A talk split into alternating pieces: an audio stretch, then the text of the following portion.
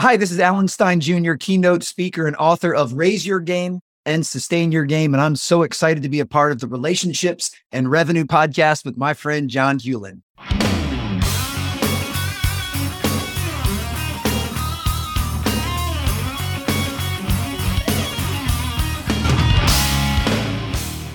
This is Relationships and Revenue, the show where real answers come from real discussions about what holds men back in their relationships at home and in business. A better bottom line at work means improving life at home. This show is all about helping you become a better entrepreneur and a better man. Welcome back, everyone, to the Relationships and Revenue Podcast. This is your host, John Hewlin, and I am thrilled to have all of you with us today. And as you heard from that introduction, I have the one and only Alan Stein Jr. Alan, how are you? I'm fantastic, John. It's so great to be with you. Thanks for being here. Man, I am super pumped. It took a while to kind of get this thing to come together. Mostly that's my fault for not getting things sent when they need to be. Folks got to be upfront about that. So it's on me, but you're here. And that's what's important right now. Now, folks, absolutely. If you don't know who Alan is, let me give a very small, very brief introduction of Alan. Now, he is, as he said, he is a keynote speaker, but he is also a performance expert. And let me tell you how I know he's a performance expert. Not just anybody gets to work with people like, oh, I don't know, Kevin Durant, Steph Curry, Kobe Bryant. I mean, those are just a few of the names of the amazing folks that Alan has worked with and helped with his expertise in this area of high performance. Now, not only that, he's worked with some companies, some, you know, some little ones you probably heard of before, like American Express, Pepsi, Sabra, oh, let's see, Starbucks, Charles Schwab, Penn State football. And then he told you about the two books that he's written raise your game and sustain your game. And for those of you who can see this, here they are. That's right. These amazing books, by the way, which I have thoroughly gone through and ingested. And mm, oh my gosh, so, so good. So, Alan, I've, we've said all that about you, and those are all wonderful things. But what I want to know, and I think what helps our audience connect best with you to begin with, is this we want to know how did you get your start? Tell us about how that all began and what led you to where you are today. Well, basketball was my first identifiable passion. It was my first true love. And I fell in love with the game at five years old. And I'm immensely grateful that here, four decades later, basketball is still a major pillar of my life. And I'm I'm just so thankful that I've been able to not only make a living but build an extraordinary life uh, around something that that I'm so passionate about. And you know, for the the first portion of my life, I was a very dedicated basketball player. Uh, was fortunate enough to play up through the college level. I played at Elon University, a small school in North Carolina. And when I was graduating Elon, and uh, I could recognize that I was not going to be able to play professionally and needed to figure out what I wanted to do with my life, um, I figured nothing could be better than combining my original love of basketball with a very newfound at the time love of performance training and strength and conditioning and fitness. So I thought, what could be better than combining these two passions? So I became a basketball performance coach and I moved from North Carolina back to my hometown a suburb in Maryland, uh, just north of Washington, D.C., and became a, a basketball performance coach. And uh, I chose to work mostly at the youth and high school level. Uh, that was an area that I felt I could have the biggest impact, that, that I could serve as a role model uh, to those athletes uh, above and beyond what I was helping them with on the court. And I was able to do that for just over 15 years. And uh, I was, you know, had the opportunity to work at two really renowned high schools here in the DC area, uh, both of which have produced over a dozen players currently playing in the NBA. And, and, and being at two renowned programs like that, it opened up doors to do some contract work with Nike, with Jordan Brand, with USA Basketball. So I, I got an opportunity uh, to work with, work alongside, and observe some of the best players to ever play the game. And, and you mentioned some of them in the bio. Mm-hmm. So I've had a very unique um, uh, vantage point of being able to see what it takes to climb that proverbial mountain and reach the top of your craft. But I've also been able to see what it takes to stay there and sustain high performance, sustain excellence, and most importantly, sustain fulfillment with what fulfillment with what you're doing. Um, and I've now taken all of that, all of those lessons and disciplines and mindsets and strategies that I learned through the game of basketball. And, and I now translate that to the business world and to, as you like to say, civilian life and show folks how they can apply this stuff, um, you know, to every area of their life. And that's, that's one of the parts I enjoy most of my work uh, is that translation with these principles of high utility in showing folks how they can apply them to their lives. And that's what I do now. I, uh, I, I, work primarily as a corporate keynote speaker, uh, but I also enjoy writing books to help supplement that message and scale that message and am uh, having an absolute blast doing so. Oh, absolutely. You know, folks, um, every time I tune into something that, that Alan's doing, I'm just like, I learn. Alan, I am always learning from you, man all the time and i am passing that stuff along because that's what i think is so great is that you know one of the best things I heard was from a coach years ago. It, it, taught me a tremendous lesson of what it means to be a person of influence. And that is this what you received didn't originate with you. And because it didn't originate with you, that means it doesn't really belong to you. Because it doesn't belong to you, it is meant to be shared. So share your best stuff, not your leftovers. Because if you're good enough to get great stuff and you pass it along, that means you're good enough to get more great stuff. So keep on sharing the great stuff with other people. Oh man, I absolutely love that. It it, it reminds me of a, a, quote, which is more of a guiding mantra in my life, and that is: "A candle loses nothing by lighting another candle," and, and that's really how I view my work. Um, is my goal is every day when I wake up is to light as many candles as I can, and mm. you know sometimes I get an opportunity to do that one on one, like a conversation with you. Sometimes I get to, to do that one on many if I'm on stage giving a keynote. Uh, sometimes I get to do that, you know, from a social platform and share something. But I'm with you 100%. You know, I'm I'm 46 years old and I recognize that the the the tenets and principles and pillars that I share on leadership, communication, culture, these are not things that I invented. This is stuff that was was taught to me, uh, was mentored to me, these are things that I learned from reading, watching, and listening to other people. So I very much want to be a steward to pay those things forward. And, you know, I I do so through my own authentic and genuine lens of my own experiences. So I I may package certain things slightly differently and I may say them differently, but but that's the reason we need more people doing this type of work because the way I may say something or the way I may package something or the way I may relate to something that's happened in my life might resonate differently with with people. And and that's what I, I think is so important. So yes i'm a, a constantly consuming this type of content but then i want to put it right back out into the world because it's not mine to hold on to. No love that. And i love i love your heart there man. It, and it really comes through. Believe it or not not only does it come through in what you're saying now but it comes through in the posts that you make on social media. It clearly comes through in your books.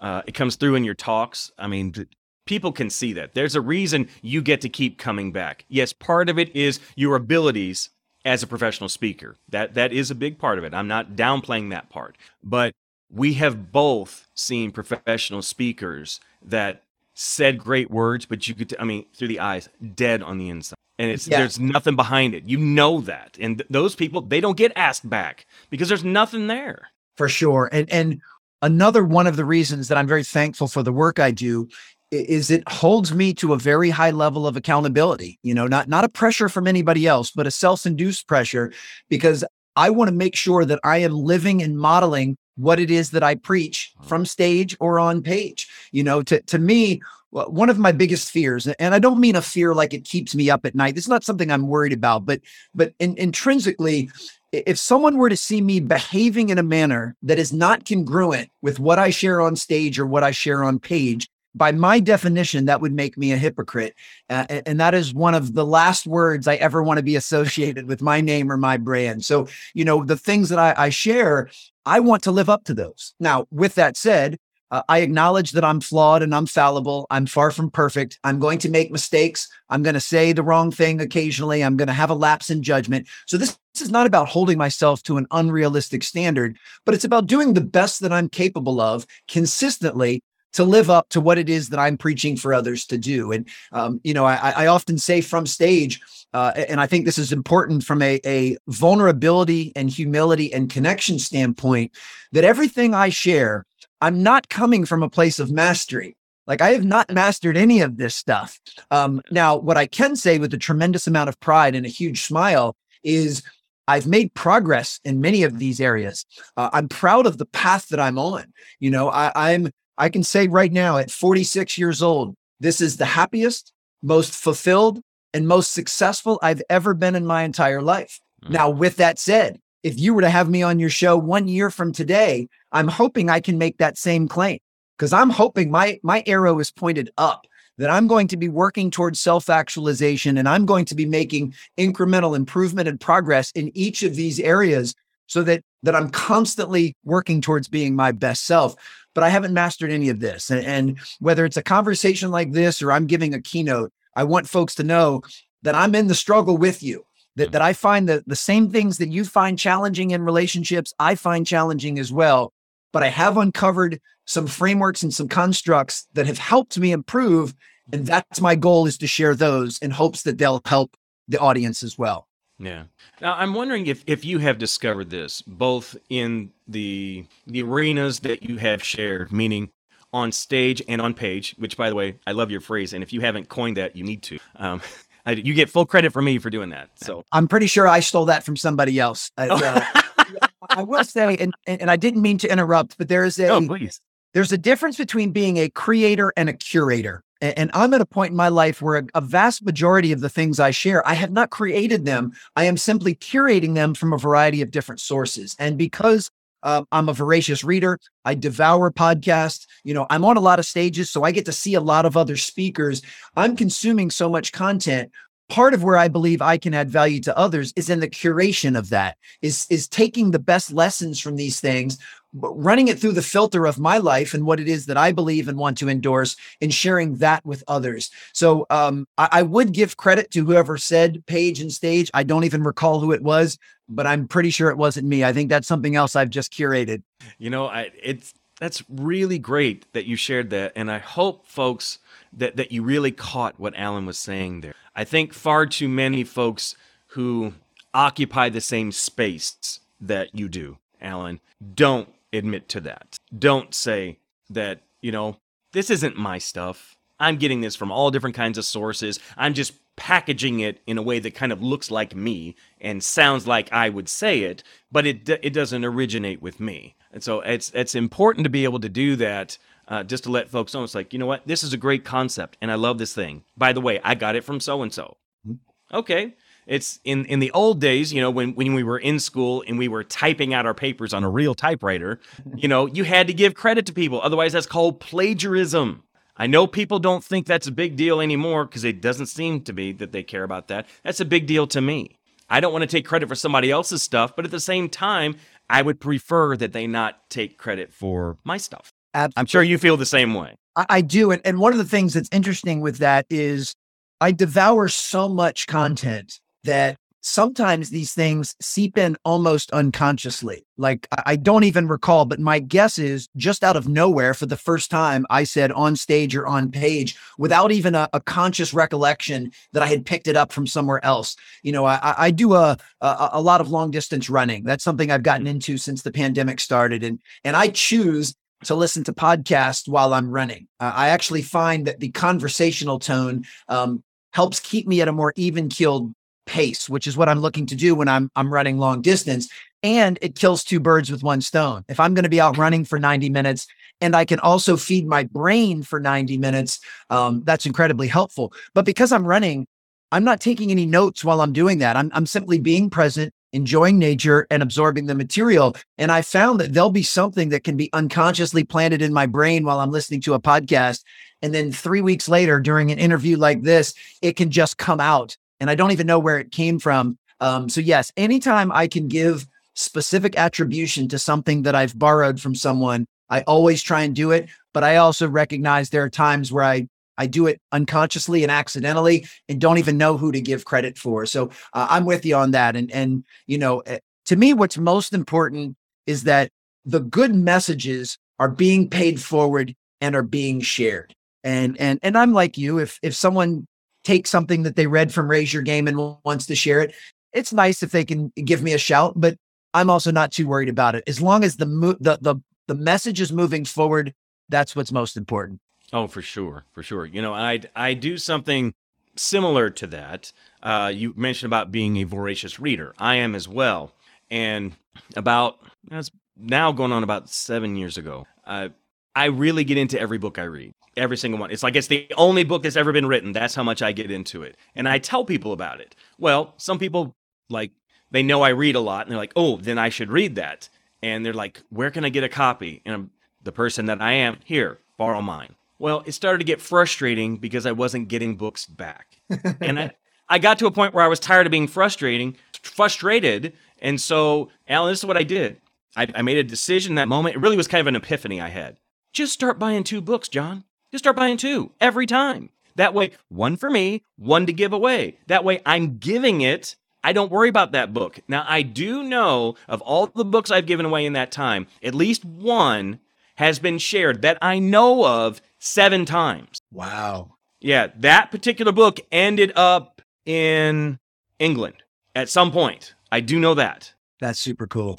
And again, it would have t- it touched lives that I never could have. And that's what I think is so great. And that's what I do with the same kind of thing with you. It's like what I'm sharing with other people, I give it to them, yes, in the hopes that it's going to change their lives, but also that it did so much that they will in turn share that with other people. Oh, for sure. No, I love that concept. And you know, one of the things that I think is cool, um, I'm often labeled as a motivational speaker, and that that's not how I define my work, but I understand what people mean when they they say that. And you know, if you look back now it's been about 40 50 years when kind of the motivational speaker craze started with mm-hmm. you know uh, jim rohn and and zig ziglar and brian tracy and les brown and then you have tony robbins and you know the, some of these that, that belong on the Mount Rushmore, you know, they were the ones that kind of started this industry that that I so now, you know, that, that I so benefit from. Mm-hmm. But one of the things I think is even cooler than that, like a lot of the principles that I share and believe in go all the way back to stoicism. Like you're talking about stuff mm-hmm. that uh, not only is is decades old, but thousands of years old. And many of these principles still hold true. So, you know, some of this stuff was originated you know, uh, uh, several thousand years ago, and it's constantly been retold and repackaged in different ways, trickle all the way down to present day. So, you know, I recognize that this stuff has been around a lot longer than I have been and will be around a lot longer than I will be. So I'm just trying to leave my thumbprint on it at present by just sharing as much quality stuff as possible. And and and that's one of the things that I think allows each one of us to be unique is we get to run it through the filter of our own lives. Like I get to share this stuff through the lens of an amicably divorced father of three. I get to share it through the lens of a former basketball performance coach. I get to share it through the, and, and that's what where I think there's some power in this. So um, yeah, I, I love your philosophy and your perspective on continuing to share things forward. I love the idea of buying two books uh, and and passing one on. That's tremendous. Well, I've got two responses to what you just said, Alan. Uh, the first one is, folks, you know how I am. When I have authors on, I have to do this. So I'm offering this right now. When you are consuming this particular episode, get out your handy dandy phone. You need to take a screenshot of this particular episode. Tag Alan and tag me on Instagram. When you do that, the first person to do that is going to get one of Alan's books signed by him on me. I will make sure you get it. Just let me know which one you're interested in. Either raise your game or sustain your game. We will make that happen. Love it. The other thing is, I also happen to be an amicably divorced father of three. These are mine right here. Uh, gorgeous pictures, man. I love it. Thank you, thank you. Yeah, I've my oldest, Ethan. He's 22. He goes to Kansas State University. He's a senior there.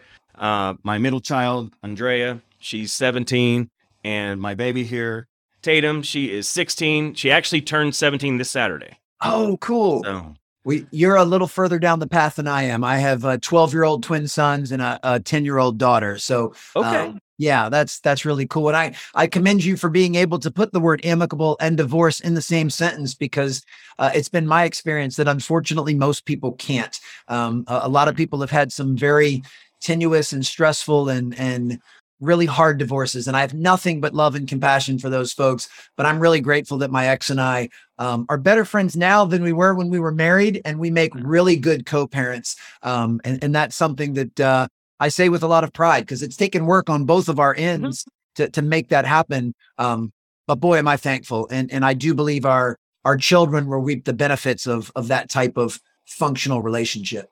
Sure, sure. Uh, the way I phrase it is the relationship I have with my ex wife now is really more of a business partnership, and our sure. business is the children. Love it.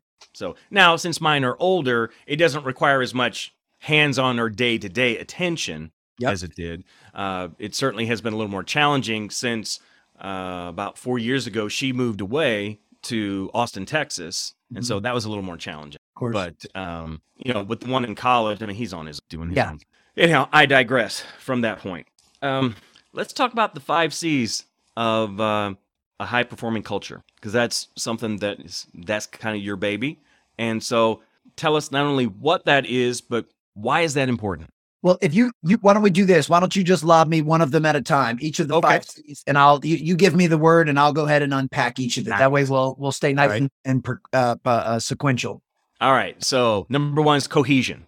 Cohesion is is the way I look at it is almost the gelling of a of a group of of people. You have a group of individuals, and cohesion is their ability uh, to play nice with each other, to work with each other. Um, I, I look at it uh, almost like a jigsaw puzzle, and you look at a jigsaw puzzle, and every single piece is a slightly different shape, a different size, a different color, and and, and plays a different role in what that final mosaic will look like.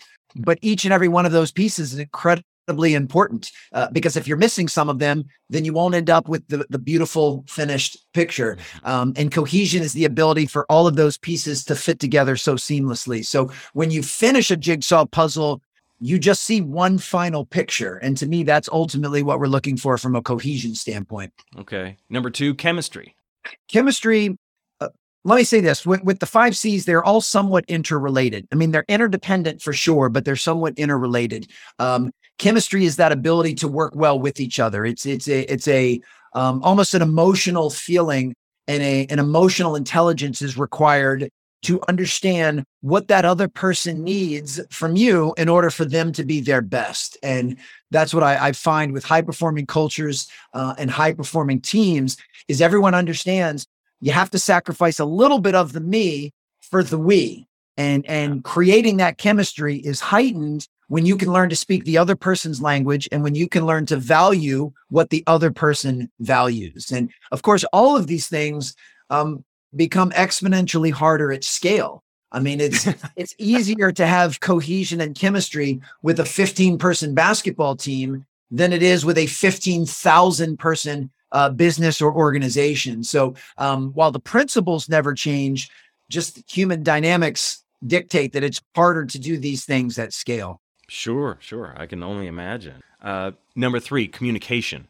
we are always communicating. Even when we're not speaking, we're communicating. Um, certainly, we have our nonverbals, we have our tonality, our posture, our body language, our facial expressions. Um, but we also have a series of unconscious messages um, that we transmit when we're communicating, even through spoken word. Uh, perfect example would be, um, and this really piggybacks on on you know uh, cohesion and chemistry. If you were to uh, delegate something to someone on your team, uh, the unconscious message that you communicate to them is I trust you. I believe in you. I think you're good enough to help me out with this project. That's why I'm asking you to do it. And, and that type of unconscious message will strengthen both cohesion and chemistry through communication. However, if you uh, uh, if you delegate something and then you micromanage them, you either literally or figuratively stand over their shoulder, breathing down their neck. You're you're now communicating a, a very different unconscious message, and that unconscious message is I don't believe in you. I don't trust you. And I don't think you're good enough to do this unless I'm standing over you. And, and that will obviously erode your culture, your cohesion, your chemistry. And, and I understand that's, that's very rarely the intent. You know, the, the reason people uh, tend to, to micromanage is they, they're very uh, particular and finicky and specific on how they want something done. You know, they've they've been working on certain skill sets for many times decades in their own life, and they've they've gotten used to a certain level of, of standard and excellence and the thought of someone doing it below that makes them really uncomfortable so i i understand the reason behind micromanaging but just because something's understandable it doesn't mean it's acceptable and you have to own the fact that the unconscious message you're sending is one of, of mistrust and, and that you don't believe in them and that unfortunately will erode that relationship. It will erode that cohesion and that chemistry. So, all I want folks to do is to be aware of these unconscious messages and be very intentional with the ones that they communicate to others. Absolutely. Uh, number four, collaboration. Yeah, that's really just coming down to, to playing nice and working together and understanding that um, not everything has to be a, a straight democracy or a vote, but collaboration is an openness to hearing other people's ideas and inputs and feedback, and and let's come to some type of consensus on the best way to move forward. You know, collaboration is also being able to say, okay, here are the things that I do really well, the strengths that I can bring to the team but I also want to acknowledge and praise you for the things you do well and the strengths you bring for the team. And now let's find a way that we can kind of maximize both of our strengths uh, and work together. And, you know, co- collaboration um, is acknowledging that sometimes you have a a stronger voice or a stronger presence, um, someone that uh, you know their their voice is always heard, but then recognizing that you may have some folks on the team um, that you have to intentionally shine a light on that, that, that, they may be used to kind of playing the background but they still have some brilliant um, ideas to share and they can still make a maximum contribution if you're willing to give them the chance. And, and melding all of those things together uh, is ultimately how you have a collaborative type culture. And then finally number five commitment commitment. Uh, one of my favorite quotes. I had heard this from Pat Riley, who was the, the legendary coach of the Los Angeles Lakers back in the 80s, uh, and then is now a, a brilliant GM uh, with the Miami Heat. And he said, when it comes to commitment, you're either in or you're out. There is nothing in between. You know, it's like a light switch. It's either on or it's off. There's nothing in between. Um, and, and, for some reason, that always resonated with me. Uh, I'm sure that I, if I, I looked hard enough, I could find some possible exceptions to that. But generally, I look at commitment as I'm all in for this. Like I, I am all in with this team, with this organization. I've got your back 100%. I am fully committed to maximizing my role and making a maximum contribution to the mission and vision that we've set. You know, I am fully committed to modeling and living the core values that we have all agreed to. You know, I, I don't believe that those are things that that that you can kind of have one foot in and one foot out. Um, I, I, think when it comes to creating that type of high performance culture, you need a group of people that are all in. And if at any point you, you come to that that you don't want to be all in,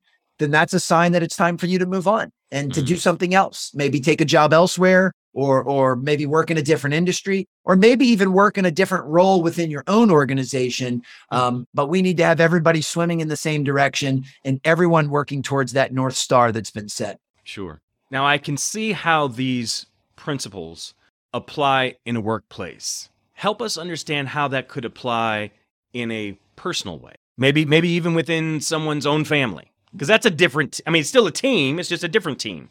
It, it absolutely is still a team and and that team still has a culture. Every single relationship, every single organization, every single team, every single group, every single business, every single family has a culture. Uh, my only question is have you designed that culture with intention or have you kind of walking you know walked backwards into that culture by default?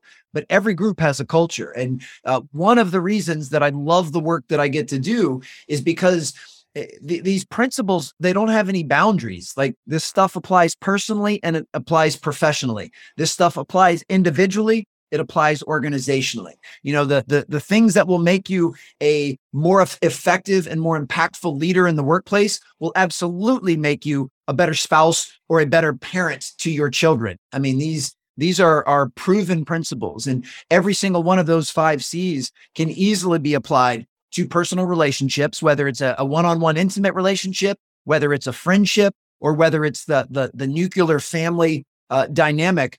These things all um, play the exact same role. And, uh, you know, the way they're expressed, um, there are certainly some nuanced differences uh, between maybe the way you would talk to family members and the way you would talk uh, at work, but the principles don't change. You know, you, you need to be able to speak to others uh, with kindness, uh, with inclusion, with respect. You know, that's those those are the fundamental needs of establishing trust and building quality relationships. So that, that's one of the reasons I love the work that you do, and am very thankful for the work I get to do. Is because this stuff helps in every area. Oh yeah, it definitely does. You know, you were mentioning emotional intelligence and how important that is. Um, in more recent years, within the last couple years, I've heard a a it's new to me. I'm not going to call it a new phrase. I'm going to say it's new to me. And I was, I'm wondering if it's one that you have heard of before. It's relational.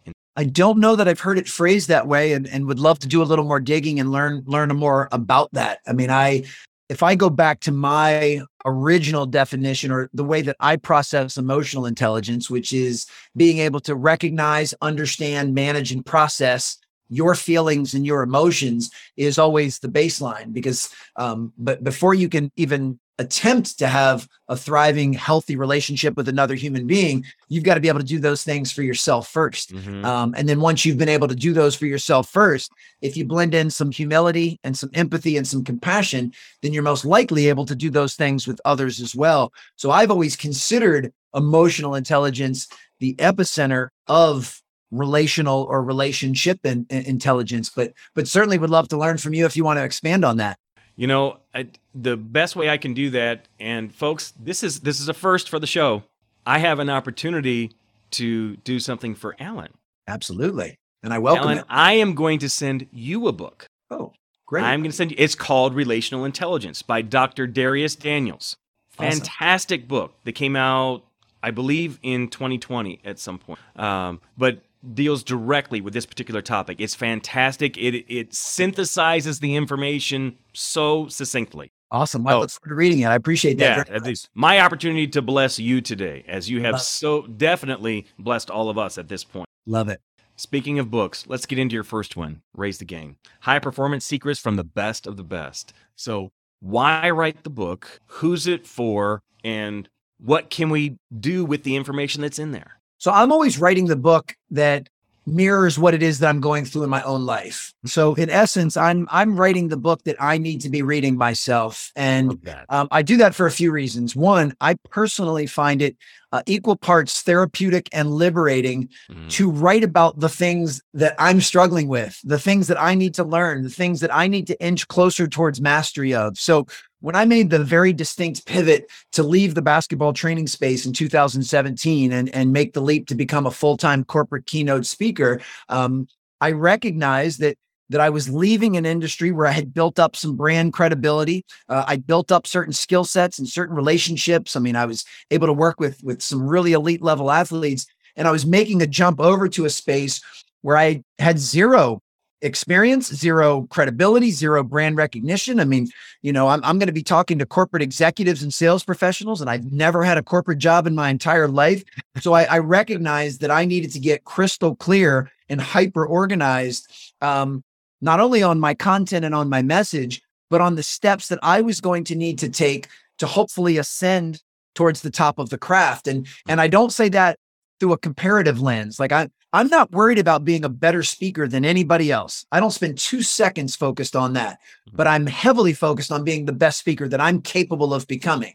So my goal is to to work towards a mastery of my craft and and Mhm. continue to strive for that. And that was really the impetus for Raise Your Game was figuring out all of these lessons that I'd learned through basketball, through elite level coaches and players. Which of those principles could I apply to me trying to climb this proverbial mountain of becoming the best speaker I was capable of? And and, and that was reason that was the reason for writing it. And Mm. you know, I was able to to compile and curate tons of stories and lessons that I had learned through the game.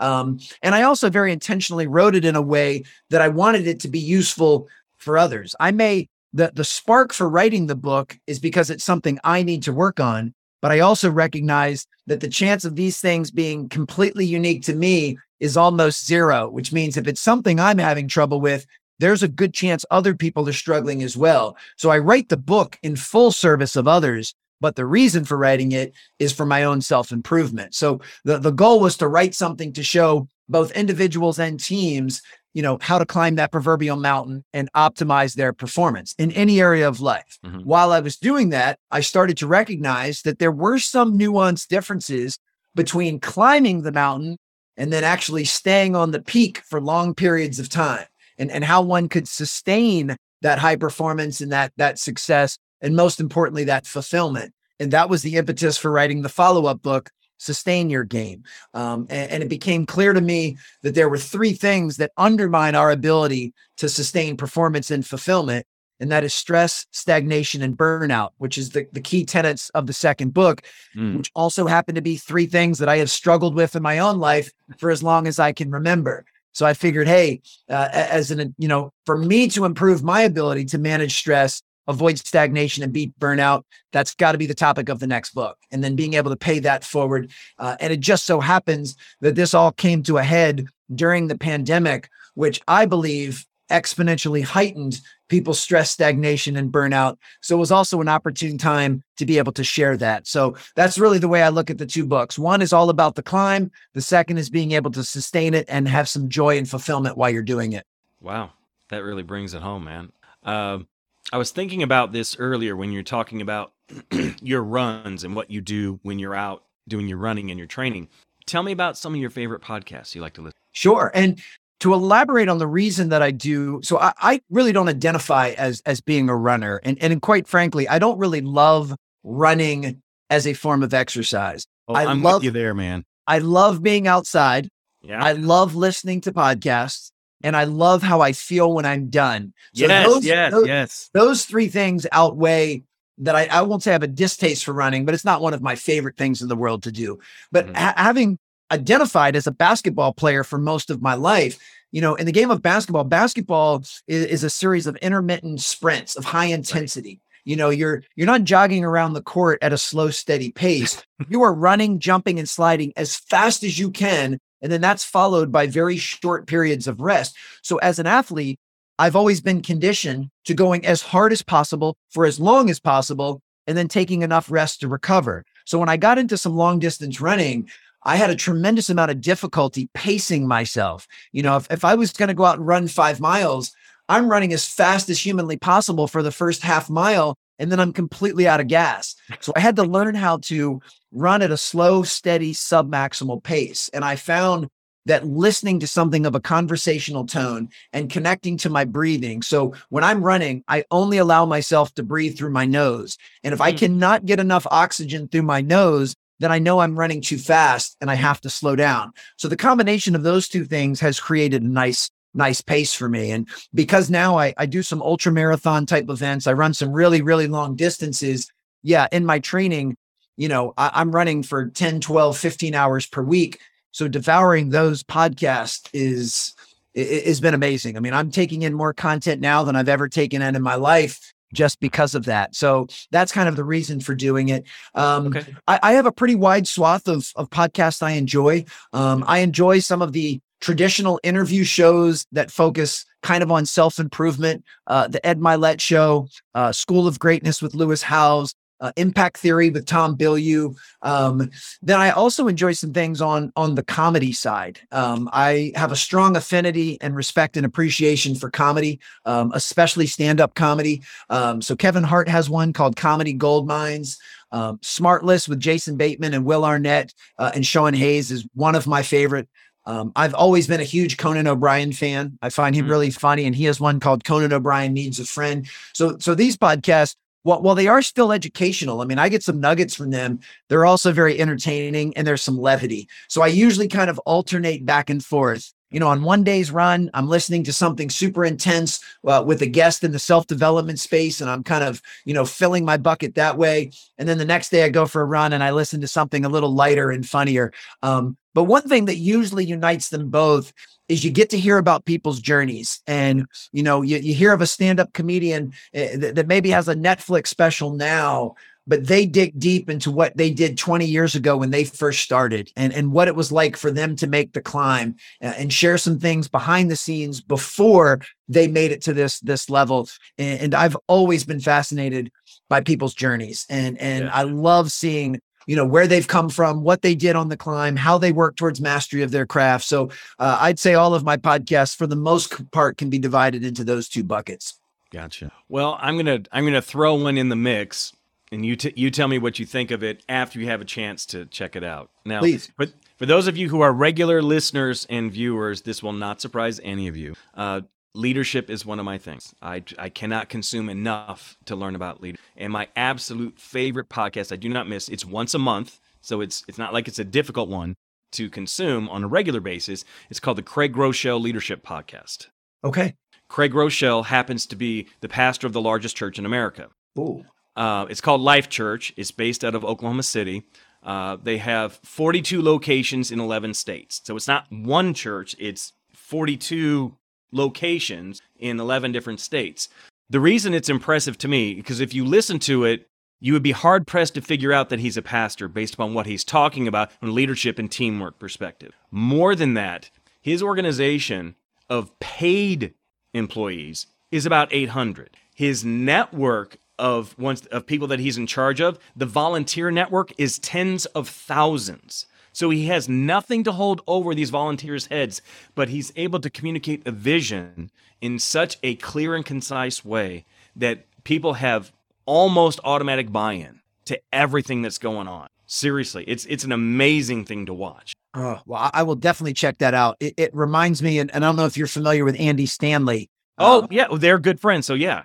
Okay, yeah, because I, I am a huge fan of, of Andy's podcast and have listened to. Oh, his, his leadership podcast is also f- fantastic. Yeah, and and to what you said, what's you know, uh, obviously I know that that faith is a huge part of Andy's life, mm-hmm. but you don't necessarily know that he's a pastor when you're listening to his his podcast. I mean, he he's again talking about um, principles and standards of high utility that mm-hmm. that know no boundaries. So yeah, I'll absolutely check Craig's out, and I, I, appreciate the recommendation, man. I'm picking up some great stuff. I got a book and a podcast I got to check out because oh, I love it. I mean, I mean, this is how great it is. I mean, Craig in his sermon series he's doing right now, he's talking about mental health. Mm. Right now, I mean, it's fantastic. I mean, he wrote a book last year.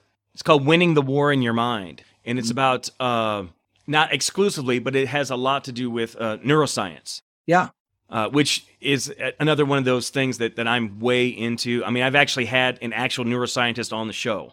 Oh, cool. Before. Yeah, I, I love her to death, Dr. Haley. She's amazing because what she does is she takes something that's so gigantic of a subject yep. and she's able to condense it in such a way that everyday folks can understand it. Oh, wow. I mean, love she's that. even developed, which is fantastic, and it's something that I'm looking into for myself. She's developed a certification process for coaches hmm. to be able to use this neuroscience in their coaching practices. Wow. It's oh, it's we can talk offline about that. It's real good. Sounds great. No, I appreciate the recommendations very much. Oh, you bet. You bet. So I want to know what are you doing right now, Alan? Because this is called the Relationships and Revenue podcast. What are you doing right now to build into, to improve, to make better your most significant relationships, whichever ones those are?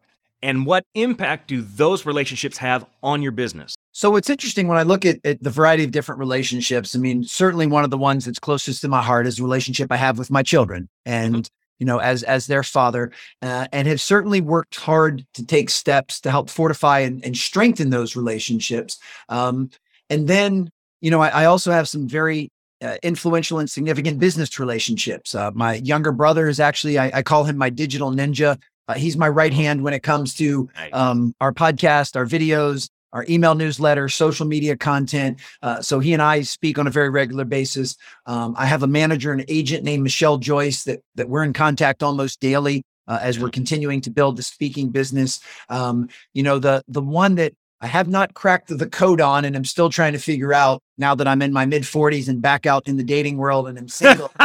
it is the, it's the relationship, and uh, yeah, that's one that that yeah, I haven't cracked that oh. code. You know, I you know, man. I, I, all right, let me speak into that for just a minute. Sure thing. I've, I've been divorced for 12 and a half years now. Okay, it's been seven for me. Yeah, longest relationship I've had has been nine months. In that time, okay.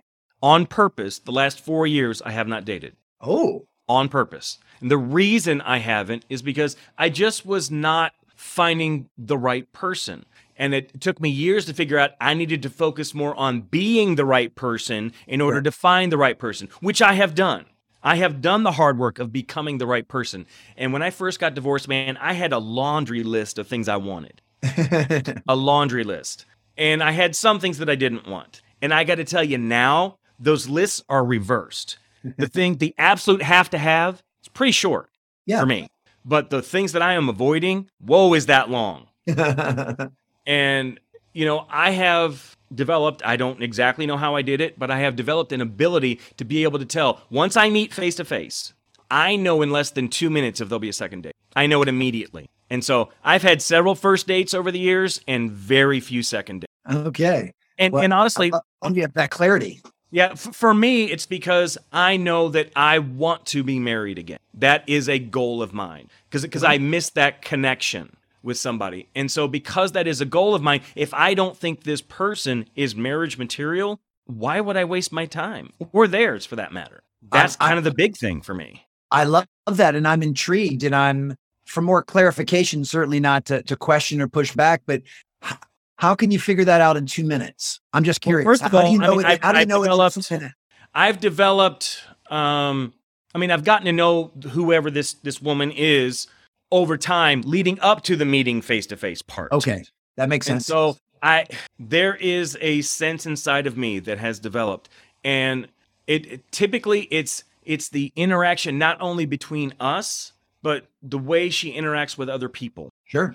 and I can just kind of tell. Um, now, not that this is the only litmus test, but this is a part of it. Um, I've heard women say this a lot about men that there's somebody that they don't see a future in based upon how they treat like a wait staff. Sure.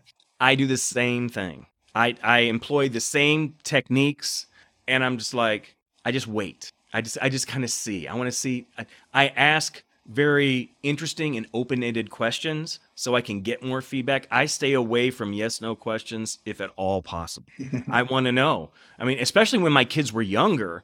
Yeah. Um, you know, I needed to know is this person going to be suitable as a stepmom? That was it's not as much of a consideration now because my kids are older. Yeah. And so there wouldn't be that kind of role probably at this point. But for you, there still would be. It's like that's important. You have to know that. Um, you know, one of the criteria that I use right now, uh, it's I've had it for a while, but and and you you may have come to this conclusion. This is something I came to. Since I have been both married and I'm a parent, I know that I got to be with somebody who's been at least one of those before. yeah. I tried dating, you know, women who had never been married and never had kids.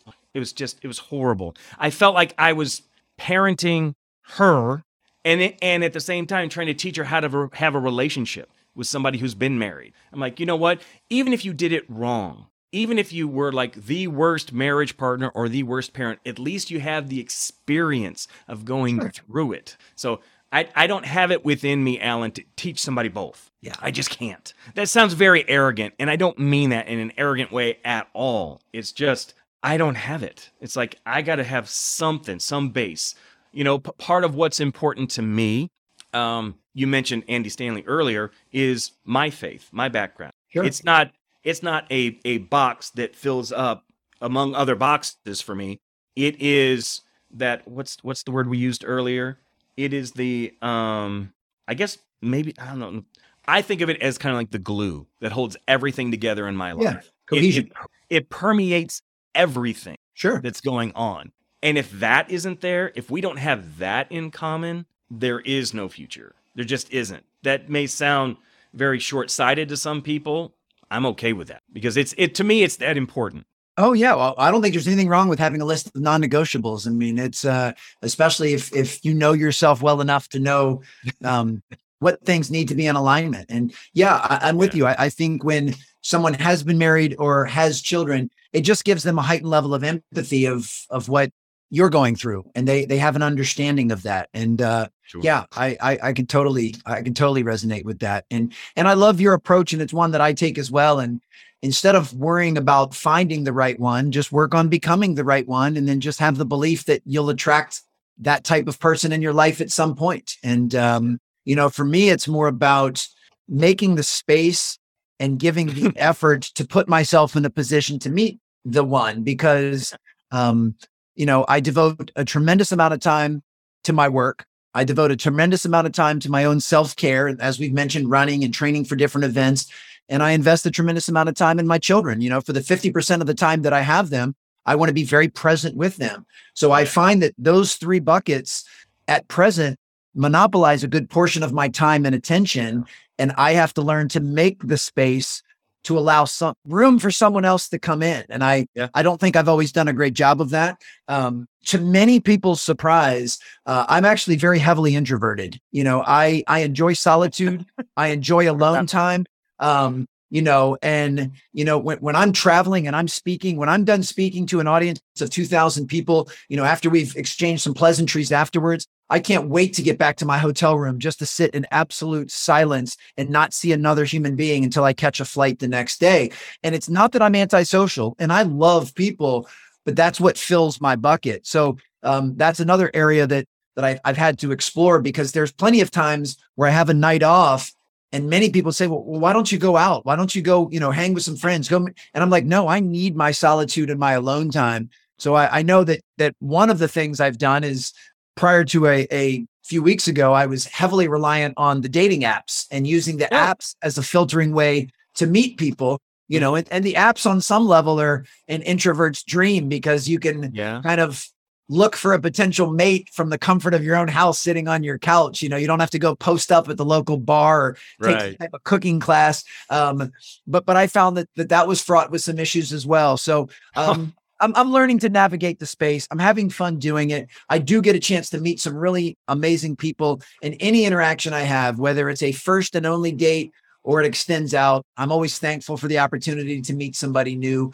And to your original question, whether it's the relationship with my children, some of these business relationships I have, or for a potential mate, I've worked really hard to become a better listener, uh, to become more empathetic and compassionate, to be less judgmental and recognize that that people are going to do things and say things and believe things that are different than what I do, and that that's not always a bad thing. Many times that's actually a a great thing that, that can expand my own horizons. Mm-hmm. Um, I try to lean in with some curiosity and some fascination, uh, similar to the point you just made. You know, on a first date, uh, I tend to ask a lot of questions because I'm genuinely curious in the other person's journey and what they've mm-hmm. been through, and I I love to learn from them.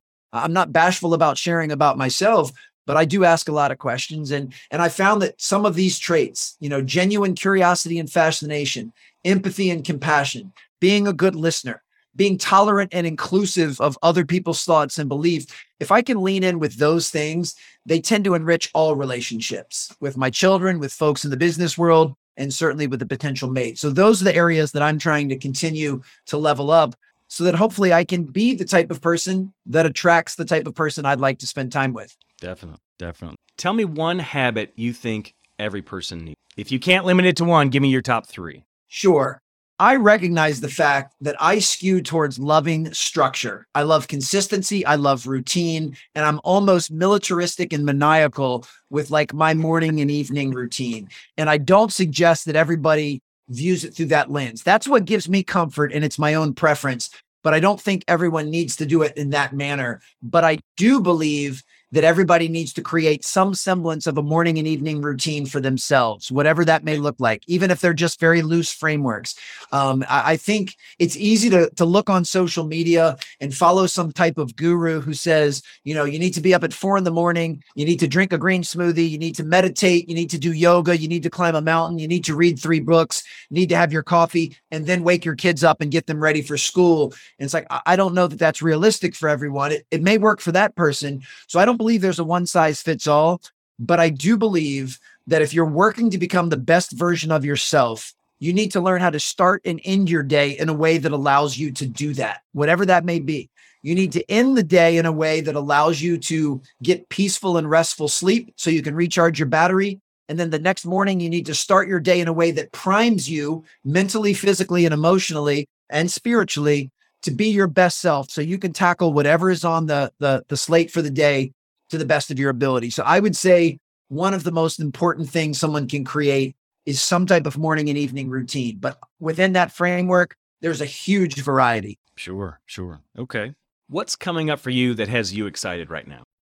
Well, at the moment of this recording, I don't know when this will actually go live, but this is right before the Labor Day weekend. I'm driving up to Maine to compete in an ultra marathon event called Last Man Standing. Uh, and I've done it the last couple of years. And uh, I am far from the last man standing. I'm actually very much a novice compared to some of these elite level runners but I really enjoy the event. Um, it mm. allows me to push myself mentally and physically. Uh, every year, I make new friends, uh, and I get to hang around people that are really high performers in the craft of ultra running. Uh, it's a great chance to be out in nature, uh, and it's just it's just a fun environment. So, uh, on the personal standpoint, I'm, I'm looking forward to doing that. Um, after Labor Day, I've made a commitment to signing up for a few open mic nights uh, and giving my hand at some stand up comedy. Uh, stand up has been something I've I've been enamored with and fascinated by for my entire life and really respect that art form, uh, study it religiously as a way to improve as a keynote speaker. But I figured now's the time for me to actually dive in and, and give it a try. Um, and then I've got a couple of uh, trips coming up for some keynote speaking. And then I've got a trip to Disney planned with my children in, in November. So I've got several things on the docket that I'm I'm super excited and looking forward to. And I do that with intention. I always make sure outside of my work that I have something on the calendar two to three months down the line that either I'm looking forward to or I need to train and prepare for. And I find that doing that, so over the course of a year, three, four, five things, uh, it keeps things fresh. It, it keeps me excited. It keeps me on point to train and to look forward to something. So, yeah, I always aim to put something with intention on the calendar. All right. Well, I love to hear that. Can't wait to hear how the uh, Last Man Standing event goes. Yeah. So, eh, for a little bit of context, there is a it's a, a beautiful area called Pineland Farms in Maine, and you have to run a 4.2 mile loop. It's a trail loop, so it's run through the woods, and you have one hour to complete the loop. Anything under the hour that you finish is yours to rest, and then every hour on the hour they start a new loop. Oh, and oh wow! the race isn't over until there's only one runner left. for, a, for a little bit of context, last year I was able to complete 10 total loops. So I ran 42 miles wow. and I was one of the first people to bow out. The winner ran 36 loops. So basically ran for 36 straight hours, which I can't do the math. I believe is close to 150 miles. I mean, it's it's remarkable. Yeah. So, you know, it's one of these things where even though it's called a race, I'm not there to race anybody else. I'm there to compete against myself, mm. to see if I can beat a previous best, but most importantly, do the best I can, enjoy the experience and and have some fun. And if I can check those boxes, whether I get 6 loops or 16 loops will be irrelevant. That's just the byproduct. I just want to make sure that I do the best I can and I have some fun while I'm doing it. So yeah, I'll certainly keep you posted on that. And then I'll I'll dovetail into that new challenge of stand-up comedy, which yeah. won't require any type of physical preparation, but mentally and emotionally, it will be incredibly uncomfortable. It will be a very new challenge. I mean, it's it's pretty funny to me that I could give a 75 minute keynote right now and, and not miss a syllable. And yet coming up with four minutes of material for a stand-up open mic is going to prove to be very challenging. But I, I look forward to leaning into that challenge uh, and doing something that that will absolutely make me a little uncomfortable. Well, I applaud you, Alan, for doing that. Not because it's stand up, but because there are a number of speakers out there that I can remember when I first started doing public speaking that were way more gifted than me, way more. 10 years in, they were at exactly the same level they never improved because all they did was use their gift. They didn't make it their own and they didn't work at their craft. I had to work at it and I got better. I was better than them. That really sounds like I'm full of myself. I'm actually not. But I was better because I put the work in. I did the things that need to be done in order to get better, and I continue to do that. I find a variety of ways to try and get better. I find little things to tweak here and there to make it better. I mean, oh my goodness. I mean, I've even gotten to the point, and you'll appreciate this as a podcaster. I'm about this close to creating a course for podcasters to teach them how to speak. Oh, cool. Because there are so many out there where the content is fantastic. The delivery makes me want to stick forks in my ears. It's so bad. But they don't they don't know how. They know the subject, they just don't know how to deliver it. Yeah. Um, you know, I pick on Gary Vee all the time about that because he's got great content. He's a terrible speaker. he's terrible. I, I can't stand listening to him. I'm a communicator snob, Ellen. I got no problem saying that. None whatsoever. Just because you have something to say does not mean you know how to say it. I love it. No, I appreciate you sharing that. Yeah, you do fantastic in it. How can folks find you? Well, the epicenter of everything I have going on is at alansteinjr.com. That covers mostly what I do from a speaking standpoint. Uh, I have a supplemental site, strongerteam.com, that has info on the books, the podcast. Uh, I do a little bit of exclusive one on one coaching, and I have an online course. Uh, I'm very easily found on social media yeah. at Alan Stein Jr. uh, Twitter, Facebook, LinkedIn, and Instagram. Um, I take a lot of pride in not only being accessible, but being very responsive. So um, if anyone listening or watching this, if something struck a chord, if you have a question, you want to share something, um, just shoot me a DM on Instagram or LinkedIn. I'm very good about getting back. Uh, and then certainly if anyone has an interest in either book, uh, just search Raise Your Game or Sustain Your Game in Amazon or Audible or wherever you like to get your books and audiobooks. They should be easily found. And uh, this was a lot of fun, man. I'm so glad we got together and were able to do this. You do a terrific job. Thank you. Thank you. I appreciate that. And folks, I can attest to the fact that Alan definitely gets back to people right away because he definitely does that with me every time. All right, Alan, we're going to jump right into that final four because I know we're on a bit of a clock here. So I'm going to jump right in. Here we go. Question one Why did God create Alan? To light other people's candles. That goes back to the original mantra a candle loses nothing by lighting another candle. Um, I spent most of my life lighting candles in the basketball space. Now I'm trying to light candles in the corporate space and in the personal space. Who knows what type of candles I'll be lighting 20 years from now, but I know that being of service to others and contributing to something bigger than myself is absolutely my my core mission. Absolutely. Question 2. What are you doing, reading or listening to right now that's helping you grow? So to piggyback on what we just talked about a moment ago, I study two different forms of spoken word stand up comedy, which we mentioned, and, and hip hop.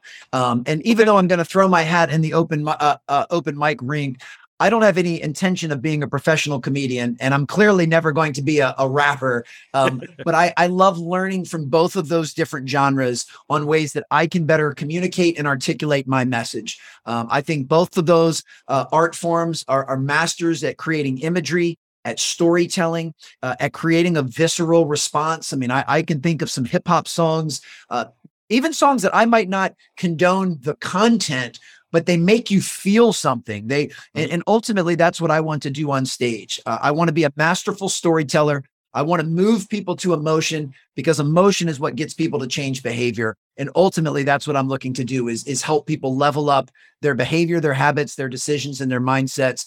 And, and if I can become a more effective communicator, I believe I'll be able to do that. Okay.